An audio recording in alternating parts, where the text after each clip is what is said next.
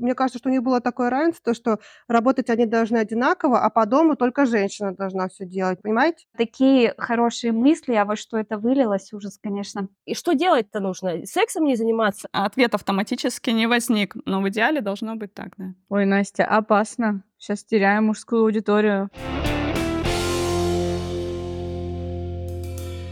Всем привет! Это подкаст «Субъективная камера», в котором простые девчонки, любящие кино, встречаются и обсуждают фильмы, делятся своими впечатлениями от просмотра, пытаются увидеть скрытые смыслы, рефлексируют и просто получают удовольствие от душевных встреч в онлайне. Меня зовут Лена. Я Тася. Я Настя. Я Катя. И меня зовут Настя. Сегодня мы обсуждаем фильм 22 года «Звоните Джейн», Режиссер Филис Наш. Небольшой дисклеймер. Фильмы мы обсуждаем со всеми спойлерами, поэтому, если вы еще не смотрели фильм, рекомендуем вернуться к нам после просмотра. Или оставайтесь с нами, но мы вас предупредили.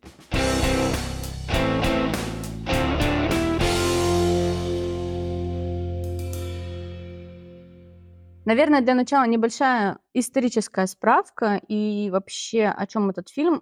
И небольшой дисклеймер – да простят меня Элизабет Бэнкс, Сигурни Уивер, все, кто принимал участие в создании этого фильма, мне не понравилось. Мне тоже, Катя! А мне понравилось. У нас будет дискуссия. Мне тоже понравился фильм. Будет дискуссия, и, наверное, я попробую объяснить, почему мне не понравилось. И вот как раз небольшая историческая ремарка, что вообще это было, для чего и так далее. Для чего был снят этот фильм? Потому что, как, наверное, многие знают, тема абортов их легализации или запретов, она по сей день очень актуальна не только в США, но сейчас речь пройдет про США. И как раз-таки вот эта организация The Janes, это действительно существовавшая в 60-х годах организация в США, в штате Иллинойс, город Чикаго, а, которая помогала как раз женщинам прибегать к абортам по разным причинам, да. Не знаю, будем мы высказывать свое мнение этот счет или нет. Будем. Хорошо. С чем, в общем-то, как раз было связано создание этого фильма, с тем, чтобы снова обратить внимание общественности на такую проблему, которая существует по сей день, и, в общем-то, наверное, переманить на сторону тех, кто за легализацию абортов, большинство, и вот как там лозунги многих фильмов говорят, потому что этот фильм должен посмотреть каждый американец, сделать там свое мнение и так далее. И вот опираясь как раз-таки на вот эти посылы, мне не хватило. Ну, то есть чтобы фильм убедил тебя в том, что нужно легализовать аборты, этого со мной не случилось. И тоже небольшая, наверное, история, как это все строилось. Может, немножко расскажу тоже про саму организацию. Угу. Значит, в середине прошлого века практически во всех штатах США аборты были запрещены.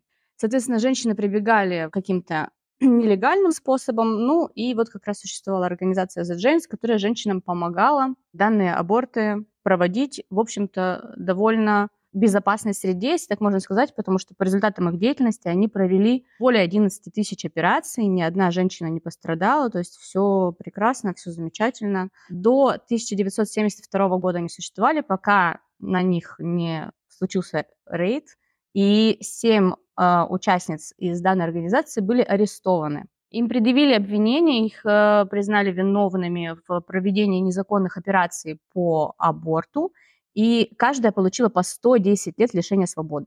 Должна была получить? Нет, они получили. Они прям получили? Mm. Да, они прям получили в 1972 году, э, им предъявили обвинения, отправили их в места не столь отдаленные, а в 1973 году всемирно известное нашумевшее дело Роу против Уэйда полностью сняло обвинения с участниц данной организации и, в общем-то, их освободили. Стоит ли рассказывать здесь про Роу против Уэйда? Может быть, тоже пару слов? Расскажи. Это, опять же, тоже очень громкое дело, которое перевернуло вообще всю историю вот этих споров между запретить аборты, разрешить аборты в Соединенных Штатах. Некая женщина Норма МакКорви Значит, она э, жительница Техаса, и в 72-м как раз. Вот, она пыталась прибегнуть э, тоже к абортам. В штате Техас на тот момент было разрешено делать аборты только в случае изнасилования или инцеста.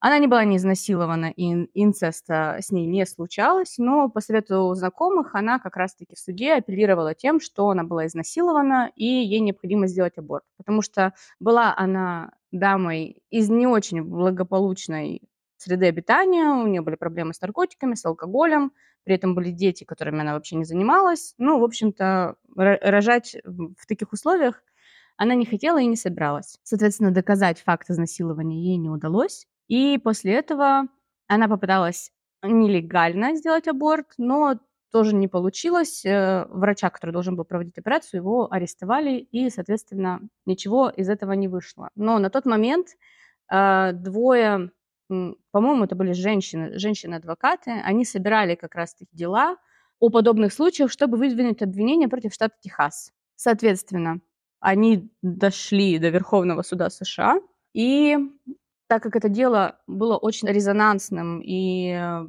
придавалось огласке общественности, Верховный суд США данное дело рассмотрел, хотя для этого не было оснований, потому что на момент, когда дело рассматривалось, эта женщина уже родила, соответственно, конфликт был исчерпан, и оснований для рассмотрения в Верховном суде не было. Но Верховный суд сделал исключение, рассмотрел это дело и, соответственно, вынес постановление, что да, аборты необходимо легализовать, но с определенными там оговорками, что плод должен быть не жизнеспособным. То есть до 28 недели або- аборты можно делать. А в 2022 году замечательный Дональд Трамп, просто вообще кумир мой. Твой кумир по мемам?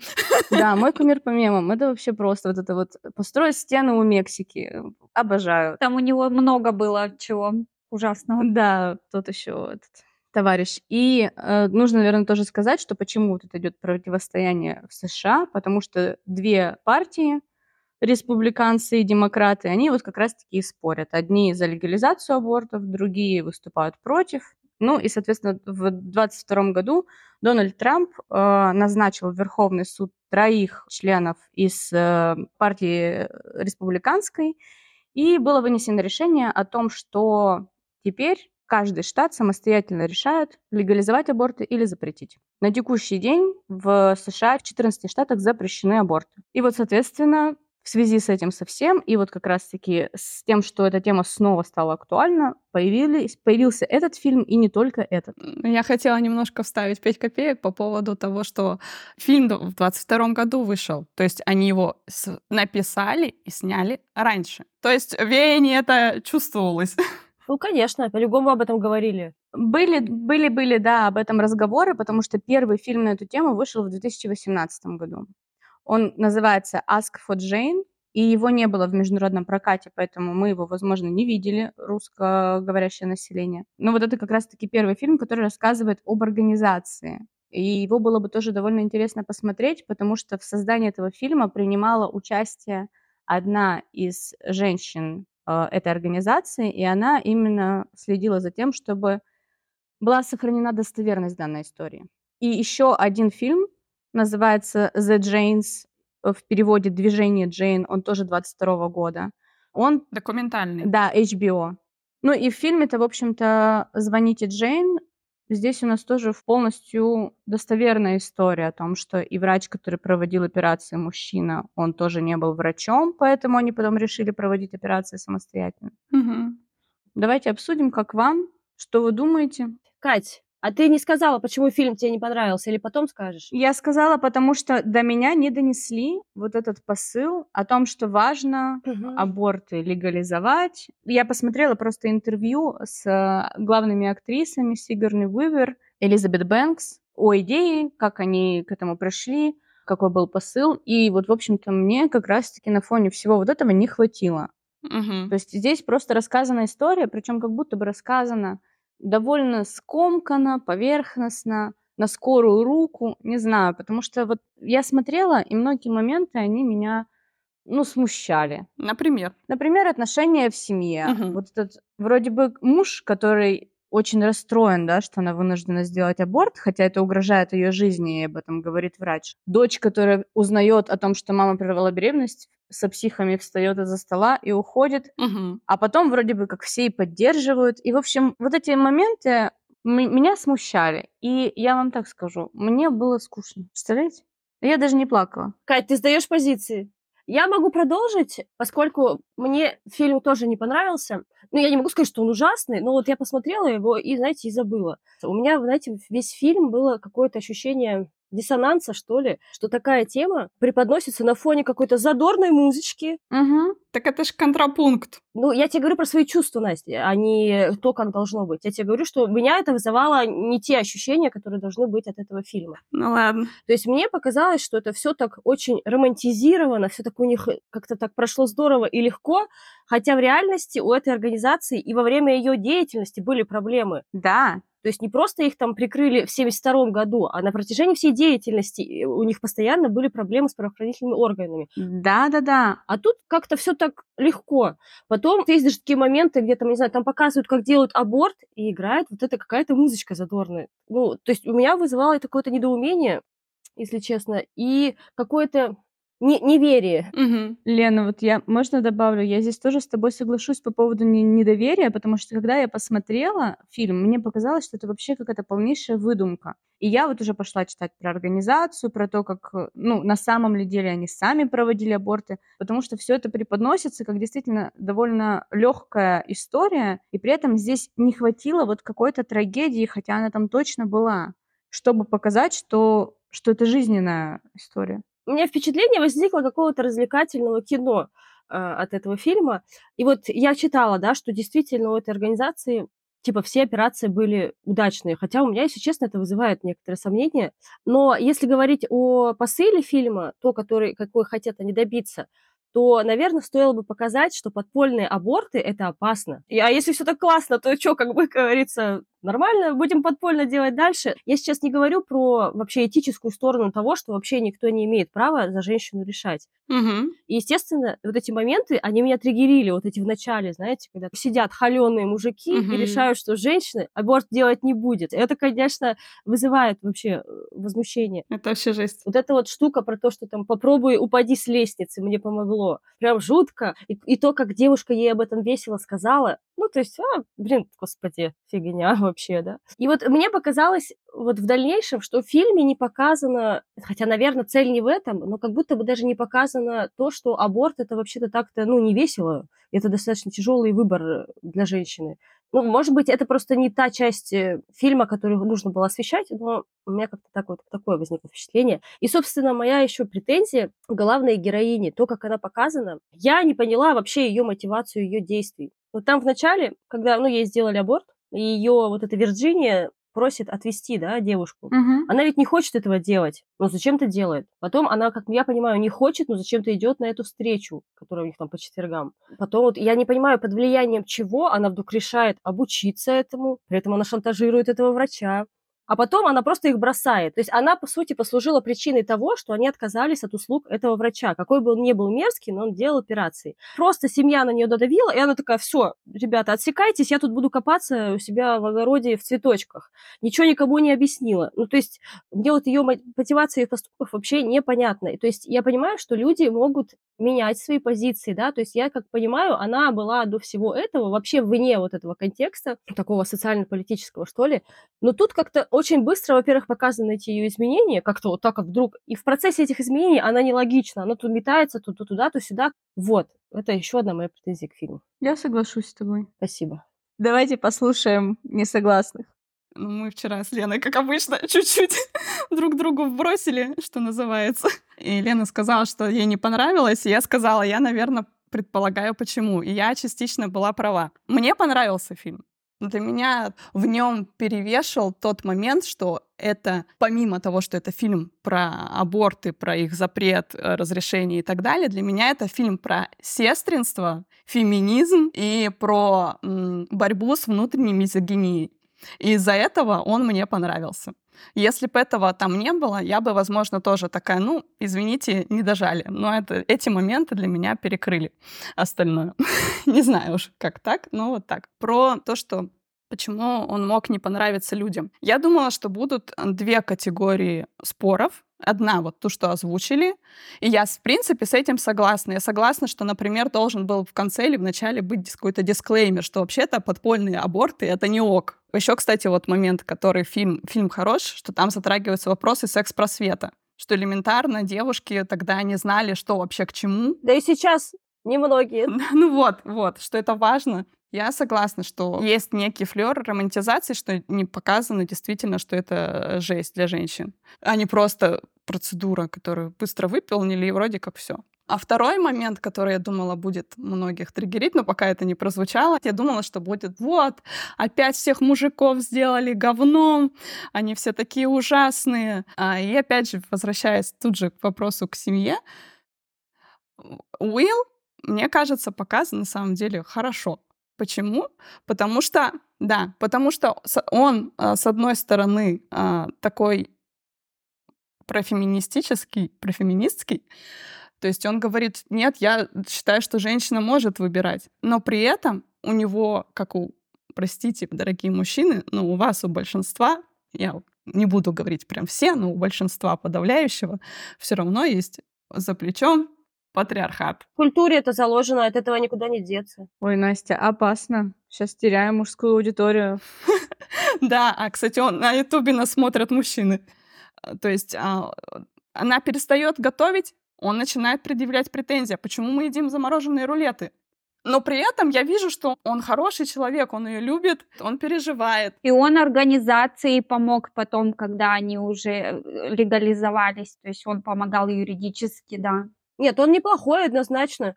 Ну, то, что какие-то патриархальные штуки в голове, не значит, что человек плохой. На самом деле, женщин многих устраивает патриархат, когда мужчина берет за нее всю вот эту ответственность. Тоже такие женщины есть, и как бы ок. Это отдельная тема, мне кажется, глобальная прям. Ну да. И плавно пере, перейдя от Уилла вообще к семье и к а, вопросу о том, что непонятно, какие там у них мотивации, взаимоотношения и все, не знаю, для меня было понятно. Да, возможно, может, стоило уделить больше времени. У нас есть замечательная открывающая сцена, которая показывает, что у нее в душе, у Джой, героини Элизабет Бэнкс, уже есть сомнения уже не то, что есть сомнения, а что она задается внутри вопросами. Она выходит, не идет а, в комнатку, где продолжается праздник, а идет на улицу смотреть, а что там за шум. И думает про это потом в машине. А, а там идет а, протест против вьетнамской войны. Это, кстати, отсылка к Чикагской восьмерке. Угу. Угу. Вот это хороший фильм, мне понравился. Так вот, Возвращаясь к вопросу о семье, мне кажется, они любящие друг друга и поддерживающая семья. И да, это нормально сомневаться и нормально не принимать в первые моменты выбор другого. Но они семья, и там визуально это показано. Э, практически нет сингл-шотов, они практически всегда в одном кадре по двое, по трое. Даже если сингл-шоты есть, э, сцена, как правило, заканчивается там, где они вместе. Э, это как раз для того, чтобы передать их единство и то, что они внутри семьи не разобщены.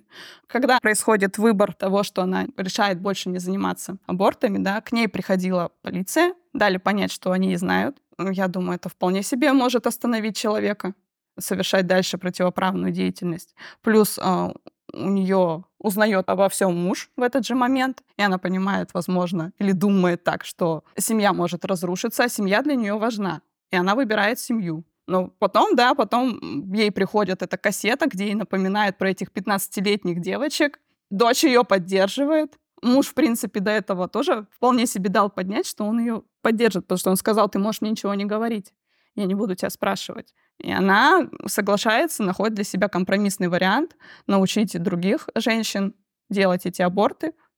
Вот. Мне кажется, все логично. Да, Катя. Вопрос. Сцена с полицейским. Я сначала подумала, что пришли ее запугать. Ну, и сказать, что вообще-то мы знаем, чем вы занимаетесь, и бросить-ка это дело. Но потом-то выясняется, что приходят полицейские с тем, чтобы оказали такую же аналогичную помощь его знакомой. И для чего был этот спектакль? Власть проявить. Ну да, запугать все равно. Странно.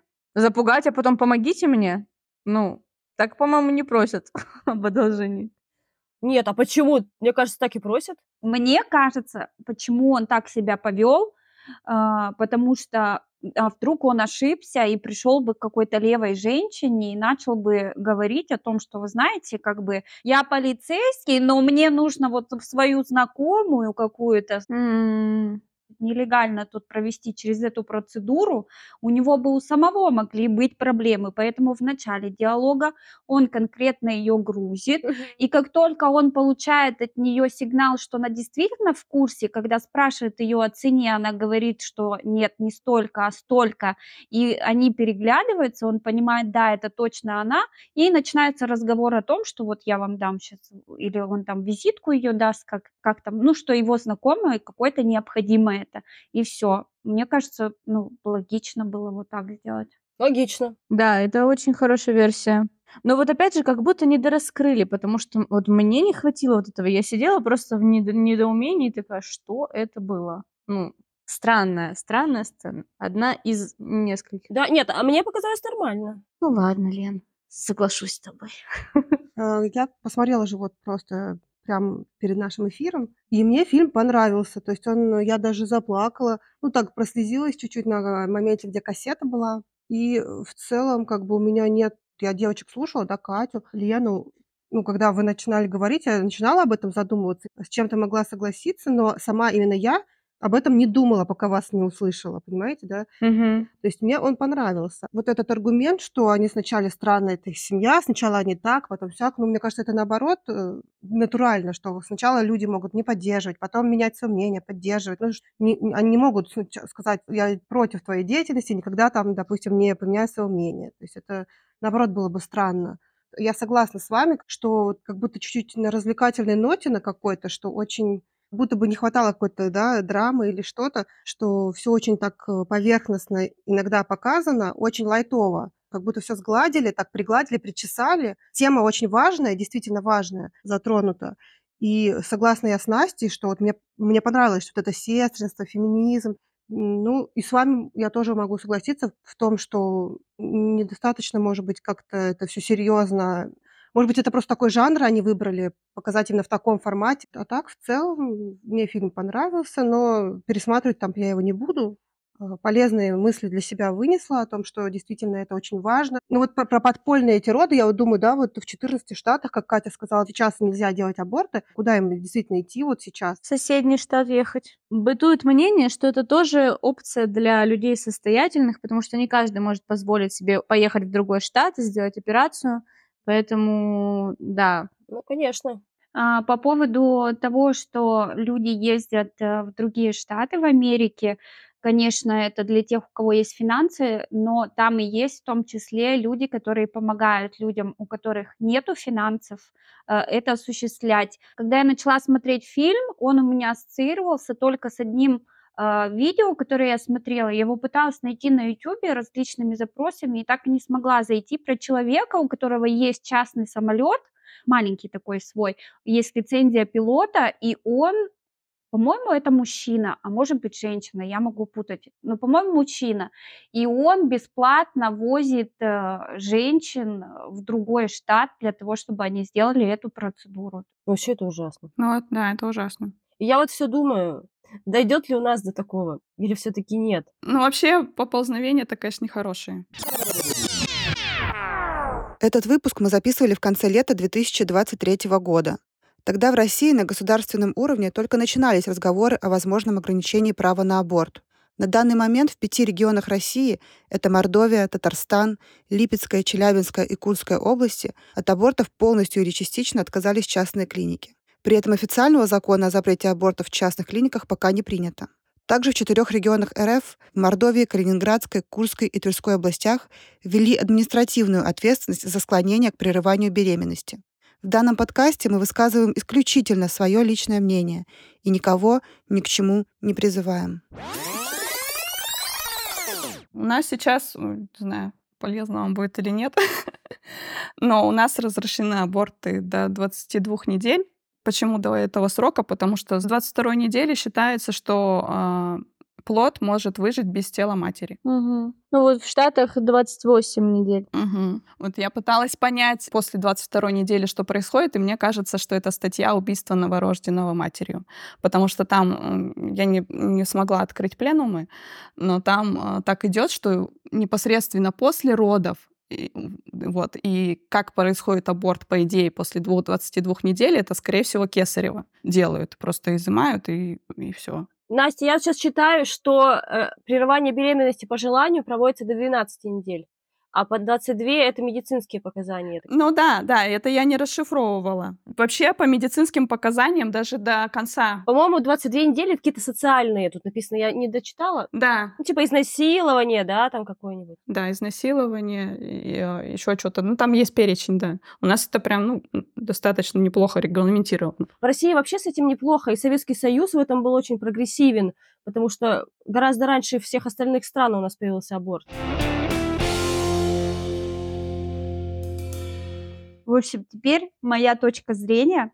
Мне фильм этот понравился, и, и как мне кажется, единственная цель этого фильма привлечь внимание людей вновь к проблеме легализации этой медицинской процедуры. Да, можно говорить, что там как-то все не так показано, не так рассказано. Здесь тоже получается так, что если бы тут были показаны какие-нибудь страшные штуки, то, возможно, вам бы хватило накала страстей и наполненности этого фильма, и не казался бы он таким рафинированным. Ну, его такой сняли, и не для того, чтобы сказать, что нелегальный аборт это плохо, или еще что-то такое, или там, что какие-то последствия есть. Мне кажется, это само собой разумеющееся. А для того, чтобы люди вновь обратили внимание на то, что было вот так, и это плохо, да, Кать? Вот, Настя, я здесь тоже соглашусь с тобой, что посыл фильма, он считывается легко, привлечь внимание общественности. Но здесь как будто внимание мое не привлекли. Я посмотрела и пошла дальше. Вот как будто вот этого чего-то, чтобы обратить внимание на проблему о том, что она актуальна и по сей день, там, спустя 70 лет, вот этого как будто не хватило. Тут просто еще дело в том, что как бы, ну, я и так знаю актуальность этой проблемы. Ну, вот я сейчас подумала, ну, то есть я что, об этом не думаю, что ли? Потому что ты, Лена, умная, образованная, интересуешься всем политикой, там, делами, правами людей. Большинство людей не интересуется, что в Америке, что в России, в любой другой стране. Большая часть людей вообще живут. Моя хата с краю. И вот такие фильмы, поданные вот в такой манере, они как бы просты для понимания. Ну да. И такие фильмы тоже, наверное, нужно снимать. Для людей же часто действуют, вот для меня, допустим, точки соприкосновения. Если я какую-то информацию новую из нескольких источников э, получаю много раз, то я уже начинаю больше о ней задумываться. И что действительно, может быть, это так, ну, типа на Лену не будет работать, потому что для нее очевидна вся эта проблема, да, и давно. А для кого-то, ну, вот как Настя сказала, что будет од- одной из точек соприкосновения, а потом он еще где-то услышит, еще, еще, и вот так вот. Мгм. Я сейчас еще, знаете, что подумала? Может быть, если показывать все очень жестко, это отвратит людей. Да. Да, не, не исключено. Там, во-первых, рейтинг R сразу получит. Мгм. Ни подростки, по идее, не имеют права такие фильмы смотреть, а именно подростки, это, мне кажется, должна быть первая целевая аудитория вот такой истории. Ну, вот, да, я хотела в то же самое практически, что Елена сказать, что некоторые женщины же еще боятся, можно им сказать, что я отношусь к этой категории женщин, потому что это манипуляция с телом. И я себе накручиваю вот нечто ужасное, да, это может иметь последствия, да, это требует квалифицированной помощи, и это не должен делать левый человек и все такое, да. Но показать, что это просто процедура, и что ты можешь это сделать, если ты хочешь, и тебя не должно останавливать ну, вот этот страх какого-то вмешательства и вызвать некое доверие к этой процедуре, он, наверное, еще этот фильм этот вопрос тоже решает. И хотела тоже добавить, что в интервью Элизабет Бэнкс говорила о том, что почему все вот эти 11 тысяч операций были успешными и никто не пострадал, потому что сама эта процедура, я уж не знаю, там это какой-то отдельный вид процедуры, который можно осуществить только на определенных сроках или что, я не вникала в подробности, но она настолько безопасная, что она безопаснее даже, чем колоноскопия или какие-то другие исследования, ну, которые вот мы тоже там проводим в больницах под медицинским наблюдением, что она настолько элементарная, простая, что, да, не, не влечет никакого вреда. И вот люди, которые выступают против абортов, их легализации, они как раз оперируют тем, что от аборта можно умереть, что якобы аборт это страшно. Ну, помимо того, что это убийство, да, э, один из доводов это как раз-таки, что аборты очень опасны, и вот можно там навсегда лишиться возможности иметь детей, либо вообще умереть. Для таких людей я советую открыть статистику и посмотреть, сколько женщин от родов умирает и сколько от абортов. Этим все сказано. Мгм.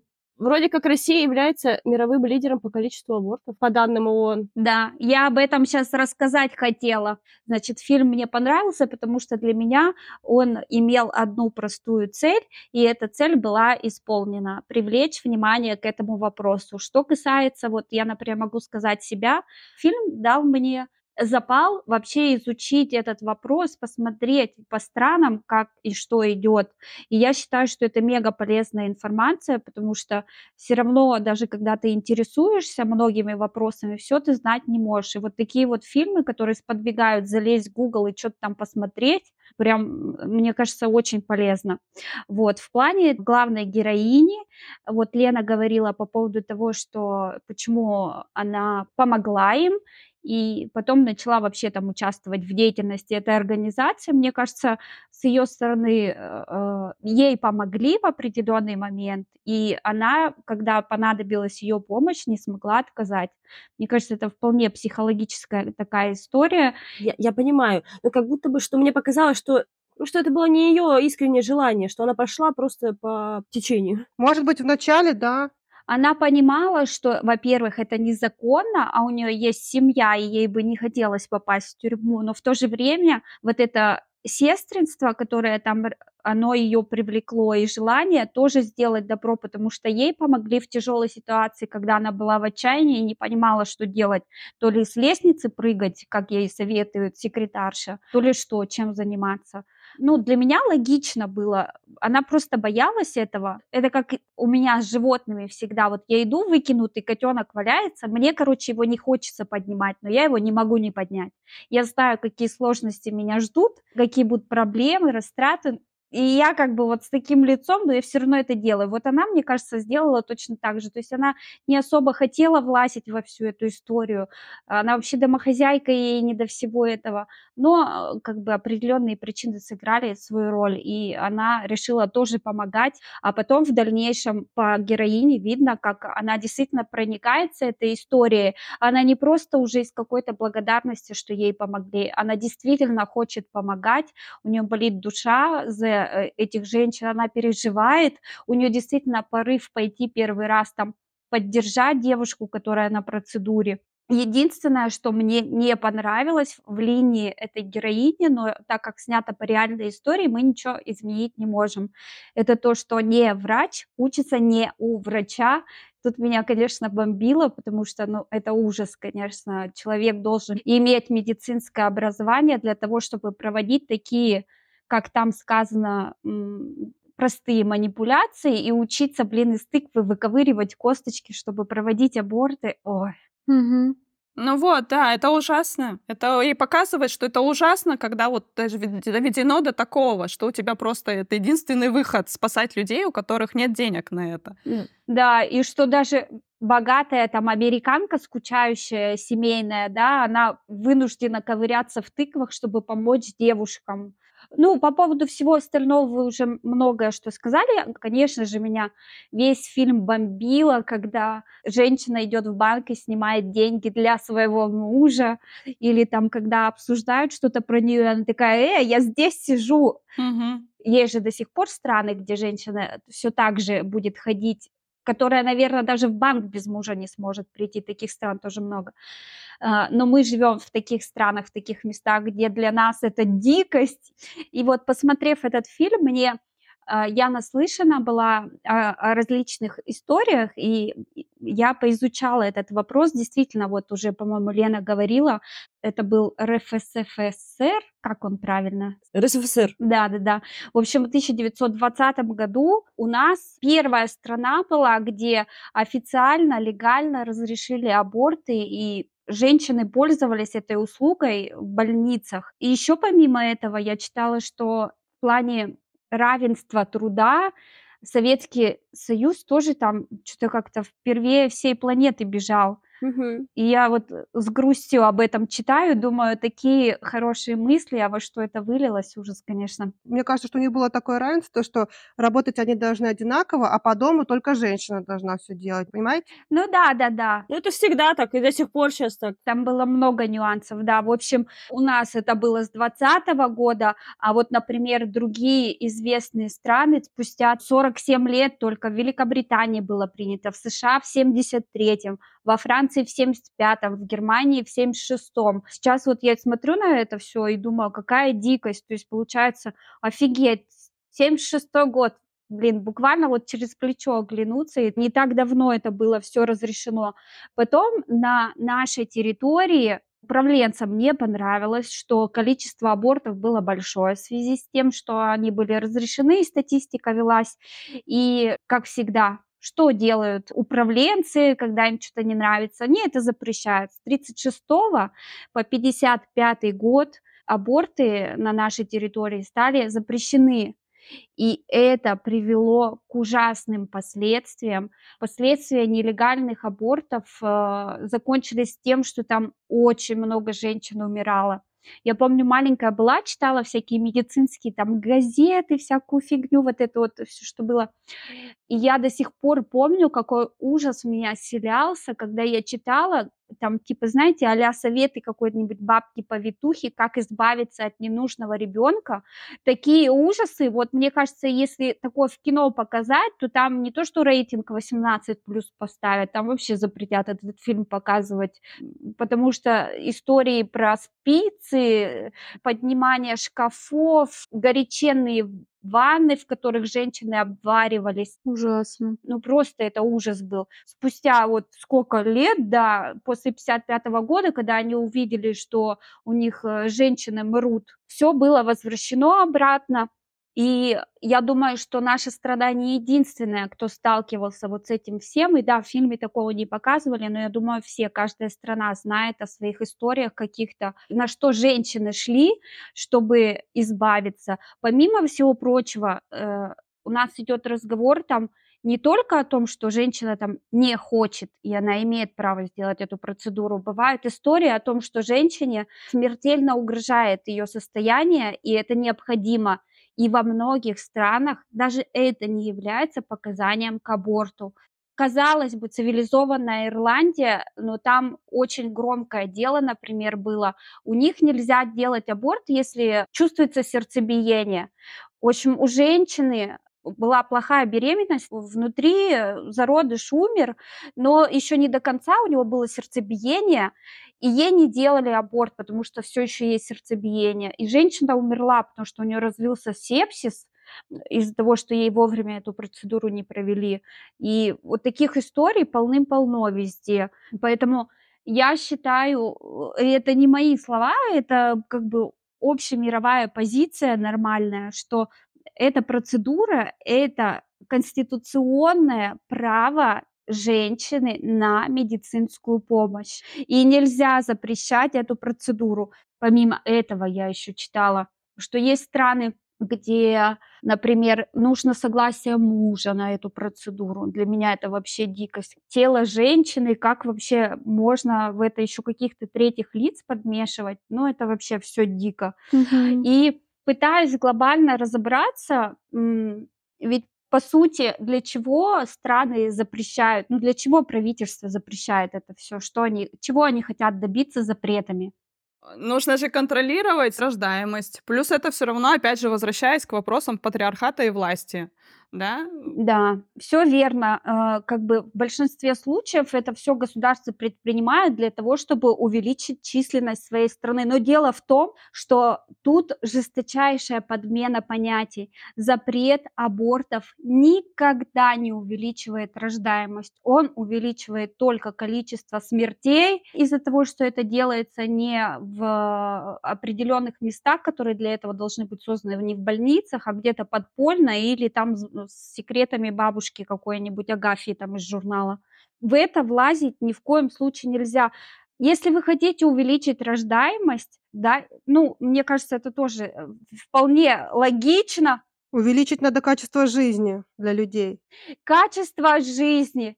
Только этим можно увеличить рождаемость. И помимо всего прочего, еще и качество медицины. Вот что касаемо меня, например, во всей этой истории, почему мне очень страшно в России рожать. Потому что мне не нужно лезть в интернет, чтобы почитать какие-то истории, потому что я первым рукопожатием знаю такие ужасные истории родов. Мне кажется, что у нас в большинстве своем, конечно же, есть исключения, бывают классные врачи, бывают классные больницы, но в большинстве своем такое ощущение, что там женщины ненавидят женщин просто до такой степени. У меня не было ни одной подружки, которая сказала, я классно родила, врачи были супер, вообще все супер. Каждая из них говорила, как она, корчившись, поднималась на какой-нибудь второй этаж в схватках, чтобы бумажку подписать. Я думаю, какие вы черти, но почему вы так делаете? Женщина мучается, а вы ее заставляете куда-то переться, про то, что как орут, э, про всякие штуки там, типа, ну, ты это... Ноги раздвигала, да? Вот, кажется, знает эту фразу. Но ведь это же ужасно. Но опять-таки, это тоже взаимосвязано с благополучием. Если врач будет работать в здоровой атмосфере, получать адекватную заработную плату, будет повышать квалификацию, будет знать, что во всем мире уже не давят на живот во время родов, это уголовно наказуемая вещь нельзя, а у нас все еще так делают, когда мы сможем всю вот эту систему наладить, тогда и будут женщины рожать, и они имеют право и рожать, и делать эту процедуру, если они хотят избавляться по каким-то причинам от своей беременности. Это право женщины. Вот мое мнение. А вот тут еще такой вопрос, но это я не то, что хочу утвердить что-то, но а если ты молодая, у тебя нет мужчины, что, твои родители обязаны содержать тебя и твоего ребенка? Вот вопрос интересный. Обязаны ли они это делать? Не обязаны, но вопрос к секс-просвету. Это понятно, но если вот уже ситуация случилась, вот про секс-просвет еще хочу кое-что сказать. Конечно, кто обязан у нас в случае чего сложной ситуации человеку помогать, если родители не могут помочь? Кто? Государство. Мы для этого платим просто до хриллион налогов, чтобы у нас для таких девочек, которые попали в такую ситуацию, были надбавки как малоимущие, как матери-одиночки. И в хорошей раскладке этого должно быть ей достаточно. То, что там депутаты высчитывают вот такую мизерную сумму, им, конечно, на помощь, это проблема, конечно, но в идеале государство должно помогать, ведь это же не просто какая-то женщина, это женщина, которая родит ребенка, это будет гражданин твоей страны, ты должен каждого гражданина своего беречь, обеспечивать ему достойную медицину, образование и все остальное. И этот человек в дальнейшем будет работать всю жизнь и платить налоги тебе в казну. Для этого создавались государства только по этой схеме. Ну, звучит хорошо, конечно. В теории. Ну вот, я сейчас подумала, подумала, что Настя сказала, но я настолько уже привыкла, что я просто должна надеяться сама на себя, что ответ автоматически не возник. Но в идеале должно быть так, да. Ну да, да. У меня тоже такая идея не возникла, что можно надеяться на государство.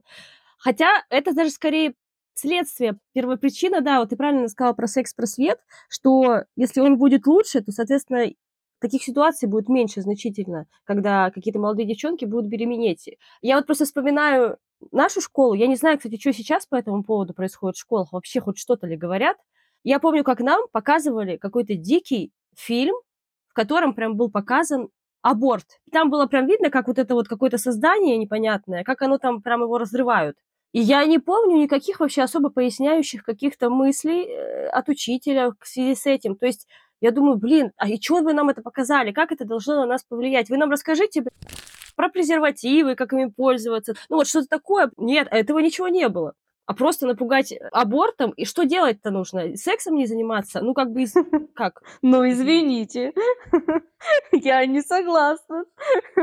А, кстати, еще вот мы затрагивали тему по поводу того, что где больше всего абортов и где меньше всего. Тут тоже дорогой класс, как думаете, где больше всего, где меньше всего? Россия в процентном соотношении действительно на первом месте. Если по количеству брать, это Китай, просто потому что Китай по численности больше. А если брать процентное соотношение к численности населению, увы, Россия на первом месте. И я вот даже посмотрела по областям, где больше всего процент это Еврейская автономная область, Магаданская область и Забайкальский край. Это все три области, где самые бедные регионы, где вот, например, я в шоке была, в Еврейской автономной области 22% населения живут за чертой бедности. А за чертой бедности это вообще, ну это прям это ужас. Мы тоже по этой статистике какие можем сделать выводы, что для того, чтобы исполнилось вот то, что хотят власти, чтобы женщины рожали, не делали аборты или делали их только в крайнем случае,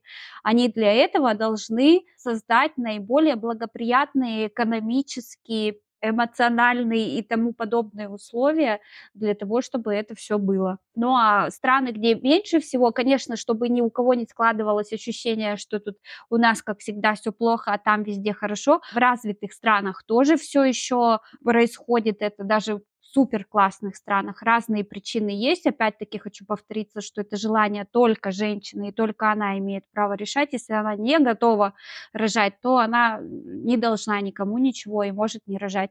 И по процентному соотношению меньше всего на данный момент э, абортов делается Германия, Великобритания, Франция, вот такие страны развитые, где сильная экономика. Я могу немножко, как обычно, рассказать про киноязык. Не сильно много, потому что вот как раз мне показалось, что фильм очень э, привязан к контексту Америки, к контексту США, потому что там явно есть а, отсылки к множеству всего, э, политического, исторического, начиная от понятного вот от лозунга, который кричат, да, весь мир смотрит, the whole world is watching. Я подумала, что это так перекликается сейчас. Ну, у меня такая сразу возникла. Да. Они вывешивали этот лозунг, американские активисты, когда была встреча Трампа с Путиным, я не помню, какой-то год, 18-й. М. А, на каком-то саммите очередном они там встречались, и вот на здании высвечивали активисты эту фразу. То есть он актуален до сих пор, этот лозунг, и используется. Про контекст, почему я еще говорю, потому что фильм в первую очередь в качестве киноязыка использует музыку, которая вот девочкам, к сожалению, не понравилась. А мне понравилась. Эта музыка чаще всего она контрапунктная, то есть она идет в противорез с тем, что рассказывается, показывается, вот эта вот веселость создается, задор. Я пыталась переводить тексты, но мне это плохо удалось, мне плохо удается понять их смысл.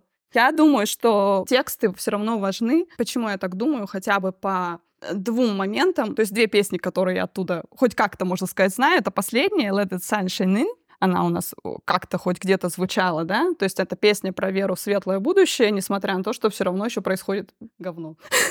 И есть песня еще Нэнси Синатра и In Our Time. Она звучит, когда Джой приходит в четверг в эту организацию и узнает, как происходит собрание. Она тоже имеет какой-то такой смысл о том, что есть э, люди отстраненные от проблемы, а есть то, что происходит здесь и сейчас, ну вот все эти трудности, и кто-то их действительно переживает. Но я так смысл песни поняла, может, ошибаюсь. Мне понравилось, как музыка использована, потому что вот, например, сцена в банке, там идет такая задорная музыка, немножко как будто вестерн, какой-то кантри, и она идет такая, сейчас я, значит, денежки сниму для себя, потом садится в машину, едет, и эта музыка заканчивается ровно тогда, когда она закрывает дверь потому что ее затея становится реальностью, она попадает в этот темный мир подпольных абортов, где все темно, давит, где плачущие женщины, там много тишины в этот момент. Ее это пугает, резкий звук происходит, она вскакивает. Мне кажется, они хорошо это сделали. Плюс есть музыка, которая взята из фильма 63 -го года. Он называется «Питомцы мистера Питерса». Он у нас не показывался, не переводился. И музыка меня заинтересовала своей обложкой. И обложка к музыке, к саундтреку такая же, как обложка к фильму. На ней мужчина ведет на поводке женщин. И фильм посвящен тому, а, там какая-то немного фантастическая история. Мужчина каким-то образом научился превращаться в животных. А для чего? А для того, чтобы подглядывать за женщинами. Да, Я не знаю, там какой-то очень странный фильм, но тем не менее обложка у него вот такая, и я думаю, что этот контекст, он привязан именно вот к теме патриархата и давления а, со стороны мужчин над женщинами. Плюс а, туда же идет книга, которую читает Лана, подруга а, Джой, дневник безумной домохозяйки. А Если грубо, о чем там эта история, то есть там о том, что мужчины плохо относятся к женщине, а потом на групповой терапии женщ- э, женщине этой, которая делится своим опытом, ей говорят, а ты сама во всем виновата, и ты вообще все придумала. То есть там много вот таких интертекстуальных кодов, которые очень сложно считать, как мне кажется, когда ты не погружен в контекст общественно-политический той страны. Мне очень понравилась первая открывающая сцена, я про нее уже говорила, то есть она задает тон фильму и показывает, как что сейчас будет происходить, куда к- повернется лицом главная героиня, на что обратит внимание. И вначале использовались еще эль-склейки, тоже э, показывающие, как она мыслит с одной стороны наперед, потому что вот э, звонок в Джейн, получается, он начинается еще раньше в предыдущей сцене, когда она говорит, а я знаю, что делать. Сцена еще не закончилась, но мы уже слышим, как она набирает номер телефона. И э, наоборот, немножко задерживает, когда они только уходят, а мы уже слышим и разговор в машине в начале, в самом, когда она говорит, что они едва старше Шарлотты, их дочери, протестующие. Она сказала, что еще полицейские одного возраста, те, которые разгоняют, одного возраста с митингующими. Да, это показано о том, что она продолжает об этом думать. Про связь с семьей я говорила, про то, что есть эти сингл-шоты и тому подобное. Еще в начале фильма, а, в разговоре а, в машине, очень классно показано, опять же, давление мужчины над тем, что думает женщина. У нас муж показан сингл-шотом, а она, когда говорит, она показана на переднем плане, а он размыт. И он ей там как раз говорит о том, что, ну, наша же дочь бы так не сделала. То есть он ей задает тон ее мысли, грубо говоря. А Мне понравилась сцена в зеркале. Да, сцена в зеркале тоже классная. От нее ждешь, что сейчас наоборот будет разобщение, а оно наоборот из одного зеркала перетекает в другое, где они уже соединяются. да. Я могу сказать момент, который меня позабавил. После того, как она накурилась, пришла, сначала приставала к мужу, а потом пошла жрать. Я, мне почему-то так это стало смешно. Или когда после секс-просвета там а, она ванной заперлась, чтобы наконец-то познакомиться с собой. Я тоже так смеялась. Вот тут я вообще не поняла. Я думаю, ты почему не закрыла дверь? Как можно сидеть разглядывать себя в зеркало и не закрыть дверь? Позабыла. Может, она вообще там не закрывается, я подумала. Потому что она и после не встала, не закрыла. Она такая, ну, продолжим. Продолжим, да. На самом деле, я так и знала, что у нас будет долгое и горячее обсуждение, потому что это очень-очень важная тема такая. Ну, потому что это нас касается, да. Да, во, я вспомнила. Я не дораскрывала про сестринство и да, скажу. Мне нравится, что она там меняется, что вот у нее вначале типа она беззаботно себя ведет, она спит с начальником и не предохраняется. Что она вообще о себе думает? Сережки ты хочешь проколоть уши? А тебе будут думать, что ты как эти. А потом она проникается и Ей становится неважно, она понимает, что все женщины ценны, важны. И да, может быть, у каждой какие-то свои черты характера, я не знаю. Да. Нет, она меняется, это факт, да. Просто мне, мне просто показалось, что очень быстро. Мне кажется, что этот процесс дольше, но, возможно, она очень такая. Ну, короче, вот мне именно этим понравился, потому что этот вопрос внутренней мизогонии, он меня особо волнует, и я особенно переживаю как раз, когда женщины шеймят женщин. Это даже меня чаще всего больше расстраивает, чем когда я вижу, когда мужчина притесняет женщину. Просто я думаю, ну, блин, ну, что, девчонки, ну, давайте будем друг за друга. Это сложно отследить в себе, потому что, конечно же, я не святая, и у меня тоже такое бывает. На этом у нас все. Спасибо за то, что были с нами. Делитесь впечатлениями о выпуске в комментариях, подписывайтесь на наш подкаст и ставьте сердечки. Нас можно послушать на таких подкаст-платформах, как Яндекс Музыка, Apple Podcast и YouTube. Пока-пока.